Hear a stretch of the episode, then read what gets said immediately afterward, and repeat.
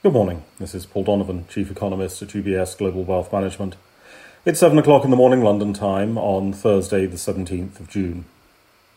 The US Federal Reserve changed nothing and everything. Nothing has changed in real time.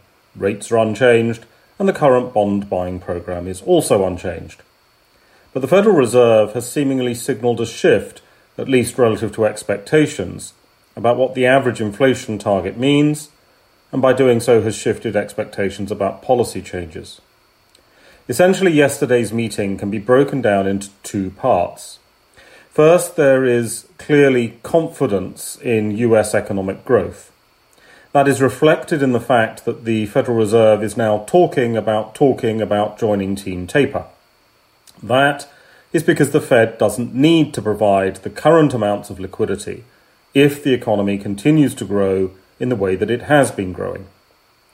Fed Chair Powell said that scaling back bond buying was, quote, some ways off. However, the Fed chair doesn't necessarily lead the economic policy debate, and investors are likely to have a clearer idea of the balance of arguments around timing once the minutes for this FOMC meeting have been released. Second, the Fed's fabled dot plots, one of the more misleading economic innovations ever to come out of the Federal Reserve, have signalled two rate hikes in 2023. The interpretation of that is not really that the Fed sees runaway inflation, but rather that when the Fed says it has an average inflation targeting regime, it seemingly means less toleration for above average inflation than was first thought in the markets.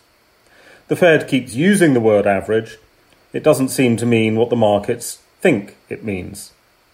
The same fabled dot plots are pointing to unchanged 2.1% inflation above, uh, around 2023, which is just above the average target.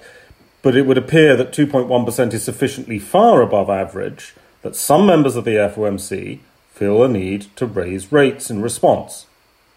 Markets have taken all of this without too much fuss the move towards membership of Team Taper was not unexpected.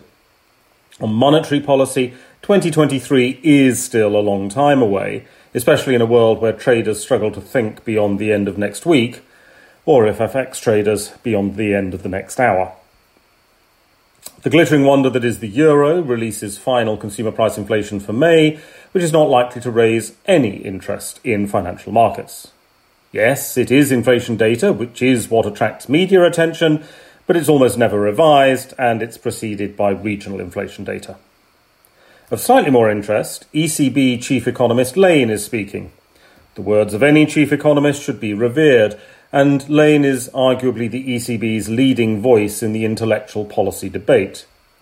Coming in the wake of the Fed decision, this may add a frisson of interest.